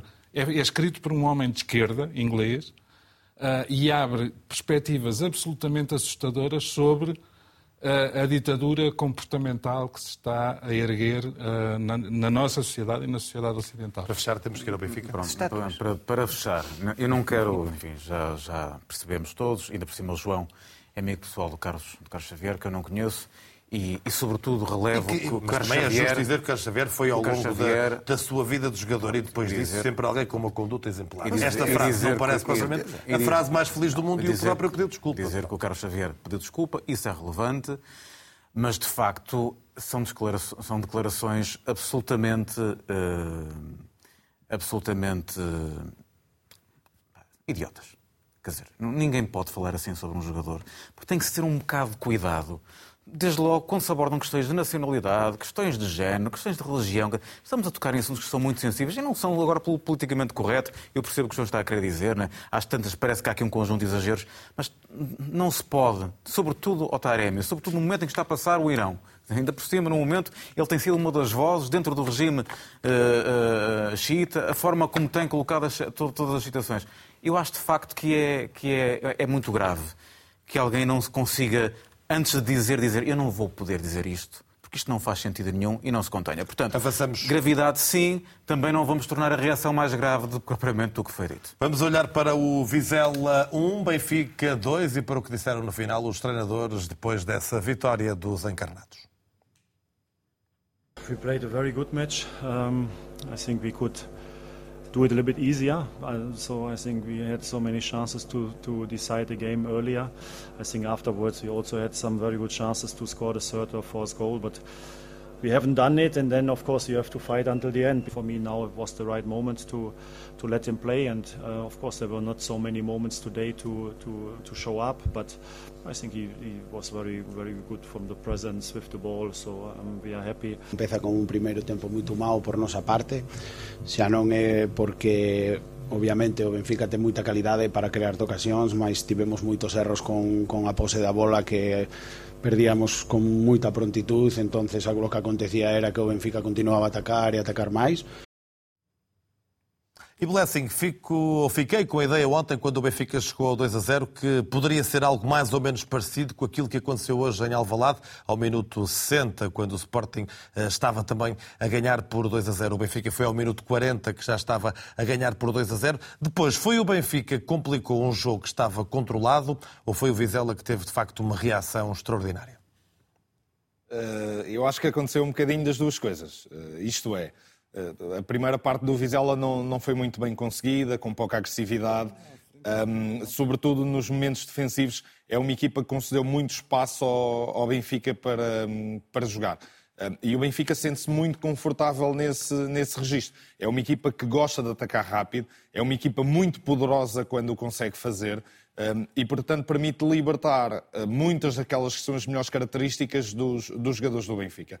E depois, para lá disso, um, também conseguiu recuperar a bola rapidamente. Ou seja, o Vizela não conseguiu também expor um, aquela que me parece ser a maior debilidade neste momento do Benfica, apesar de um super João Neves, uh, que é uh, aquilo que o Vizela conseguiu fazer na segunda parte, sobretudo depois das substituições, da entrada João de, Goberno levanta os braços porque falaste em João Neves? Até que enfim. Não, e, e, e ia dizer que o Vizela depois reagiu, mas só depois das substituições. O Benfica acabou por perder um pouco de energia um, e no momento parece-me que iria entrar uh, o Neres, uh, o Benfica acaba por, uh, por sofrer o gol e o treinador muda de ideias. E parece-me que aquele era o momento ideal, de facto, para, para o Neres entrar, porque o Benfica precisava de mais energia para manter o poder ofensivo e manter a equipa do Vizela no seu meio campo. Portanto, parece-me que há uh, de mérito do, do, do Benfica, uh, sobretudo do treinador do Benfica, e parece-me que há mérito do treinador do Vizela na reação, ainda que a primeira parte tenha sido menos bem conseguida. O João Goberna, há bocadinho, entendeu que a reação do Vizela não terá sido assim tão extraordinária, embora eu acredito que aquele último lance do jogo, em que há um cabeceamento ali na área que sai ao lado da baliza, tenha atormentado sai um acima, pouco. Sai acima. Eu acho que é ao lado da baliza, mas não, tudo bem. De qualquer maneira, não, não entrou. Uh, mas uh, foi Di Maria a carregar o Benfica, foi mais do que Di Maria. Uh, o Benfica tinha o jogo controlado, deixou de ter, podia ter ainda mais. Schmidt diz que estava tudo bem encaminhado para a vitória ser ainda mais folgada e mais tranquila. Olha, fiquei a saber há bocadinho, pelo, pela contribuição preciosa do Pedro Henriques, que o Arsène Wenger está a estudar transformações nas leis do futebol, na, na, orgânica da coisa e tal. Eu propunha, pelo menos nesta fase, que os jogos passassem a ter 70 minutos. Porque até aos 70 minutos não, o Vizela, com inteira franqueza, uh, estava lá, mas via-se... Foi uma via inexistência, não é? Via-se era pouco. Uh, e o Benfica, pelo contrário, eu acho que fez um jogo muitíssimo inteligente, muitíssimo dinâmico, pá, com um problema que, que, que, eu acho que vai ter que ser resolvido rapidamente, que é a falta de concretização. Marca dois golos quando podia ter marcado quatro, cinco, seis, eventualmente. Atenção que eu não me estou a oferecer como, como aquele adepto. Uh, há, há, uma, há agora uma, uma modalidade nova que é Uh, se o João Félix marcar um golo contra o Luxemburgo, eu vou correr todo nu à volta do Marquês de Pombal. Eu, eu não posso fazer isso pelo Artur Cabral, mas se alguém uh, menos, uh, um bocadinho mais jovem, um bocadinho mais atlético que eu, quiser fazer essa promessa que está a dar bom resultado, faça isso pelo Artur Cabral, porque a gente precisa de um gol, um gol do Artur Cabral. Não acho nada que tenha sido o Di Maria a carregar o Benfica. acho, pelo contrário, que, que, a minha única questão em relação, em relação às substituições e tudo isso terá sido uh, o tempo tardio em que Di Maria saiu e o tempo tardio em que Neres entrou. Ele só sai ao minuto 86. Exatamente. Uh, e isto porquê? Porque, além do mais, Angel Di Maria vinha de dois jogos uh, com a Argentina, o último dos quais foi jogado na Bolívia, como já sabemos, a 3.600 metros de altitude, aquele, aquele rosário todo de coisas, Epá, e, e, e, o homem está tá, tá a correr muito bem, tem quatro golos, tem tantos golos marcados como o inefável Paulinho, uh, mas tem 35 anos. Portanto, uh, para mexer na equipa, se calhar por ali podia-se ter mexido um bocadinho mais cedo. Eu acho que, que, que eventualmente. Uh, um, Eventualmente, aquilo que me preocupa é que, a partir de um penalti que é absolutamente fortuito, não é uma jogada conquistada sequer, é, é, um, é, um, é um descuido. Uh, e até não ia ser golo se não houvesse a falta. Acho que não ia ser golo uh, e, e, acho que, que só, só, se desculpa o penalti porque é cometido por um jogador que só ainda não jogou a defesa central e a guarda-redes e espero que não chegue a jogar que é, que é o Austin, que ainda por cima fez mais um belíssimo jogo como lateral esquerdo, que não é o lugar dele. Uh, deu largura, deu, deu, deu passe, deu dinâmica, deu isso tudo e depois deu um penalti ao adversário. Mas se não fosse isso, com inteira franqueza, é a única coisa em que eu discordo profundamente de um jogador do Vizela, o capitão do Vizela, se não é Rosamu, que é um jogador cheio de raça, cheio de... mas que fala em variadas oportunidades. Eu não, não percebo onde é que está a variedade porque não me lembro de mais oportunidades do Vizela a não ser essa cabeçada no fim. Miguel Guedes, eh, Trubin foi titular. Upa! E, e, teve um jogo de esforço. Sim, e, e, deu para ver que tem uma imensa qualidade no futuro, porque para já no presente não se percebeu, porque o Vizela não foi capaz praticamente Os pés joga bem. de lá chegar. Uh, não gostava de dizer que o que Benfica faz uma belíssima primeira parte. Uh, belíssima primeira parte mesmo. Acho que foi, porventura, os melhores 45 minutos do Benfica uhum. esta época. Uhum. Um, e depois convoca aquele prejuízo de estar com um pouco o credo na boca no fim. Acho que Vizela não fez muito para estar naquela posição, mas depois fez o que tinha que fazer nos minutos finais, onde naturalmente tentou chegar ao golo uh, da igualdade. Uh, o Benfica, apesar de ter, enfim, o segundo golo nasce, do meu ponto de vista, de uma falta inexistente, aquilo não há, o Di Maria julgo que cai com a boca, não é? diz ai, aliás, as expressões do próprio jogador de Vizela são muito engraçadas, porque ele diz, o jogador agora faz ai, faz ai e é falta. Não parece que haja ali falta nenhuma, pois o, o, o Di Maria executa soberbamente o livre, mas uh, independentemente disso, o Benfica teve oportunidades suficientes para, para ter outro tipo de jogo e, portanto, do meu ponto de vista, ganha incontestavelmente em Vizela. Nuno Gonçalves? Sim, a análise está feita. Eu acho que o Benfica, a única coisa que se tem que perceber é por que razão é que depois de uma, uma primeira parte tão brilhante, uh, amaciou, amoleceu e o Vizela, apesar de o Vizela estar sempre meio ensonado, chegou à margem mínima. Uh, e, e, a qualquer momento é um, são jogos que se podem deixar empatar. lá está. Do domínio à dúvida num ápice. Foi, isso que, foi este o filme que eu acho que, que, que teve um final feliz mas acho também que teve demasiados batimentos por minuto no final, sem, sem necessidade nenhuma. Semana marcada por. Tens, eh, tens uma boa razão. Metade da equipa do Benfica esteve, ou metade da equipa que foi titular no Benfica no- ontem, ah, esteve ao serviço das seleções. E alguns dos jogadores mais veteranos jogaram os dois jogos inteiros. Contudo, creio que eh, foi contra o Gil Vicente que foi, houve algo semelhante também. Portanto, Sim, é- é- há- mas, mas não, compare, não Jogos- compares os jogos. Eu acho que foram jogos parecidos. Aí o Benfica marcou provavelmente todos os gols que podia marcar. Sim. Sim, em. Vizela, Certo, certo. Eh, De qualquer das maneiras, assim eh, eh, dar também uma, uma- uma palavra à Rafa, que teve brilhante, é capaz de ter sido eh, uma máquina total, mas depois, lá está, chega à segunda parte e depois a equipa vai-se abaixo. E continuo a dizer que Di Maria, apesar de ter dito já publicamente que não gosta de sair, eu acho que o Benfica tem que se começar a habituar e tem que habituar o astro argentino que para o melhor da equipa é ele sair um bocadinho mais cedo. sabes, sabes que há sempre um método que é para ele não ter que sair, há jogos em que ele não chega a entrar. Pois. Vamos Vai ver se ter essa que é a aposta de. Roger Schmidt, que esta semana João Goberna fez juras de amor ao Benfica. Sim. Colocou o Benfica acima da seleção alemã.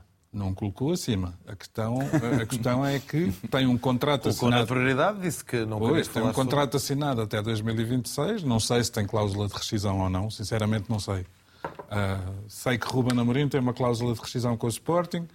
Imagino que Sérgio Conceição não tenha uma cláusula de rescisão com o Porto, mas imagino eu, não sei se é verdade ou não. Não, tem, Agora- tem, tem. Tem? Sérgio Conceição tem uma cláusula. sim. Tem, tem. É sério? Sério. Está bem. Uh, Roger Schmidt. Epá, é, preciso, é preciso. Pronto, eu agora vou correr o risco. Não, não, não, não, vou, não vou entrar na derrapagem Carlos Xavier. Mas eu acho que há uma mentalidade alemã. E isto não é nada de pejorativo. É aquela coisa simpática de dizer. Confirma-se 18 milhões de euros a cláusula de, de- de rescisão de Sérgio Conceição. Pronto. O Roger Schmidt ah, é alemão. E eu acho que uma das características, para o melhor ou para o pior, dos alemães é quando assinam um contrato querem cumpri-lo. Faltam três anos. Se calhar passam-lhe. Passam-lhe como é que se diz? Passa o comboio da seleção alemã e depois pode passar o comboio de um grande europeu. Vamos ver, vamos E ver a até... cláusula de, de Schmidt é de 30 milhões. Pronto, mas isso a Federação Alemã, como imaginas, não teria grandes problemas em pagar. Exatamente. Agora, eu por mim continuo bastante satisfeito com o homem, apesar de, de, nesse magnífico e múltiplo universo das redes sociais, haver gente que não percebe que o Benfica joga bastante mais do que jogava há duas épocas. É, foi uma aposta certa, vencedora, Blessing Lumoena, esta de Roger eh, Schmidt. Eh, uma pergunta concreta. A gestão do dossiê baliza do Benfica foi boa ou má? Porquê que para sorris? terminar em, para terminar em grande. Exato. eu eu não, não me parece que, que essa gestão eh, tenha sido feita da forma mais airosa possível. Portanto, eh, se me perguntas se foi mais positiva que negativa, parece-me que foi negativa. Eh, porque estamos a falar de, do Flaco Dimos, um jogador com quem ele foi campeão nacional e que era claramente uma das, das, figuras da equipa. Eh, E, portanto, de um momento para o outro, eh, não se coloca eh, um jogador com este valor e com este peso na equipa um, completamente fora e o, e, o, e o afasta, acaba por desvalorizar o jogador. Depois, a aposta em Samu parece-me um pouco arriscada. Eu recordo-me há, poucos anos que Benfica andava à procura de- do guarda-redes e andou ali a rodar vários guarda-redes. Um, por acaso não aconteceu com, com o Samu, porque uh, parece-me que mais dia menos dia o Trubin iria entrar na equipa. Uh, mas poderia ter acontecido um, ficar uh, a cometer tantos erros e ficar completamente afastado da, da equipe e até afetado um, do ponto Muito de vista bem. mental. Deixa-me deixa só dizer que, que eu concordo com o Blessing relativamente à gestão. Disse e repito eh, que tenho pena pela forma como Vlaco Dimos, que não é o melhor guarda-redes do mundo, mas foi muito útil ao Benfica e foi sempre um belíssimo profissional. Tenho pena que ele tenha saído.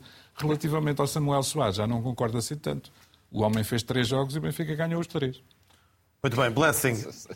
Está... Obrigado por este regresso e pela sempre extraordinária análise aos jogos Um eh, que acabaste de fazer. Jogo Berna, uh, topo e fundo. Ah, no topo, uh, e juro que não é por serem, terem os três o mesmo, o mesmo nome próprio que eu, uh, pus ali gente feliz com bolas. Está o João Neves, obviamente, porque estamos aqui é para isso. Uh, e ele foi, sendo o jogador mais novo, foi o mais, foi o mais sólido na fase mais difícil do jogo do Benfica. Mas depois estão João Cancelo e João Félix, que, pelos vistos, recuperam a felicidade. E ao, ao primeiro jogo uh, a sério e a doer pelo Barcelona, já marcaram cada um o seu golinho e o Félix fez uma exibição de encher o olho. Vamos ao fundo. Acho que isto é bom. No fundo, uh, eu não, não conheço pessoalmente, uh, mas lamento profundamente aquilo que se passa ou que se passou com o Ivan Marcano. Espero, uh, sinceramente, que não seja o fim da carreira e que, e que ele possa voltar, enfim, não será muito rapidamente, mas, mas acho que, que um profissional como Marcano não merece acabar a carreira desta maneira. Notou para uma iniciativa da Associação Futebol do Porto que colocou um novo paradigma em cima da mesa. É, perante a falta de árbitros, é necessário que não só a Associação Futebol do Porto, mas também outras associações, isto será replicado ao que parece a nível nacional, possam começar a introduzir a arbitragem nas escolas, nomeadamente nas escolas profissionais. Isto é fundamental para que se o corpo de árbitros e se consiga ter mais árbitros, coisa que, pelos vistos, hoje em dia escasseia, mesmo para, sobretudo para as competições amadoras, onde nem sequer há árbitros suficientes para apitar. Quem, é, quem é que ensina? O, professores, ah, professores, nomeadamente alguns árbitros cristãos, julgo. Uh, no, no, fundo, coloquei, obviamente, este tremendo azar do, do Ivan Marcano, que, que, tem que marcar outro gol. Ele agora que, que é um defesa goleador, que descobriu hoje também este novo paradigma na sua vida. O que desejo, o que todos os adeptos de um portistas desejam, é muita, muita paciência, muita resistência, muita capacidade para mais uma vez superar esta fase e voltar e marcar outro gol. Nuno Gonçalves? No meu fundo pus os horários de sofá. a Liga já deu os horários dos jogos até quase meio de dezembro, ou finais de dezembro. Até o fim de dezembro. Até o fim de dezembro. O Sporting tem todos os jogos às oito e meia da noite. Muitas vezes fala-se que as gerações novas não têm tempo para ver o futebol. Eles podem ter tempo, chegam a casa às quatro e meia da manhã. Portanto, se querem ter miúdos novos no futebol e com os pais, ponham os jogos mais cedo. Oito e meia da noite é muito, muito e tarde. E as televisões, quem paga? Pronto, isso é outra a isso? Uh, para, no, meu, no meu topo pus os Heróis Lobos, a equipa de rugby. Uh, é um exemplo de dedicação. Há uma imagem fortíssima um, das lágrimas que caíam no momento, do hino. no momento do hino. Muitos treinos à chuva, muita lama, muita pancada, muitas nódoas negras. Uh, muitos campos vazios e acho que a família, atletas, todos os dirigentes, todos os adeptos do rugby, todos eles estavam naquela, naquela lágrima que caía Parabéns ao rugby português e muita força para o E vale a pena sublinhar que esses Jogos de Portugal no Campeonato do Mundo de Rugby têm transmissão em direto na RTP2. É sempre assim ao domingo na 3, na África, na Internacional e em podcast. O Trio de Ataque é sempre na RTP. Boa noite. Obrigado.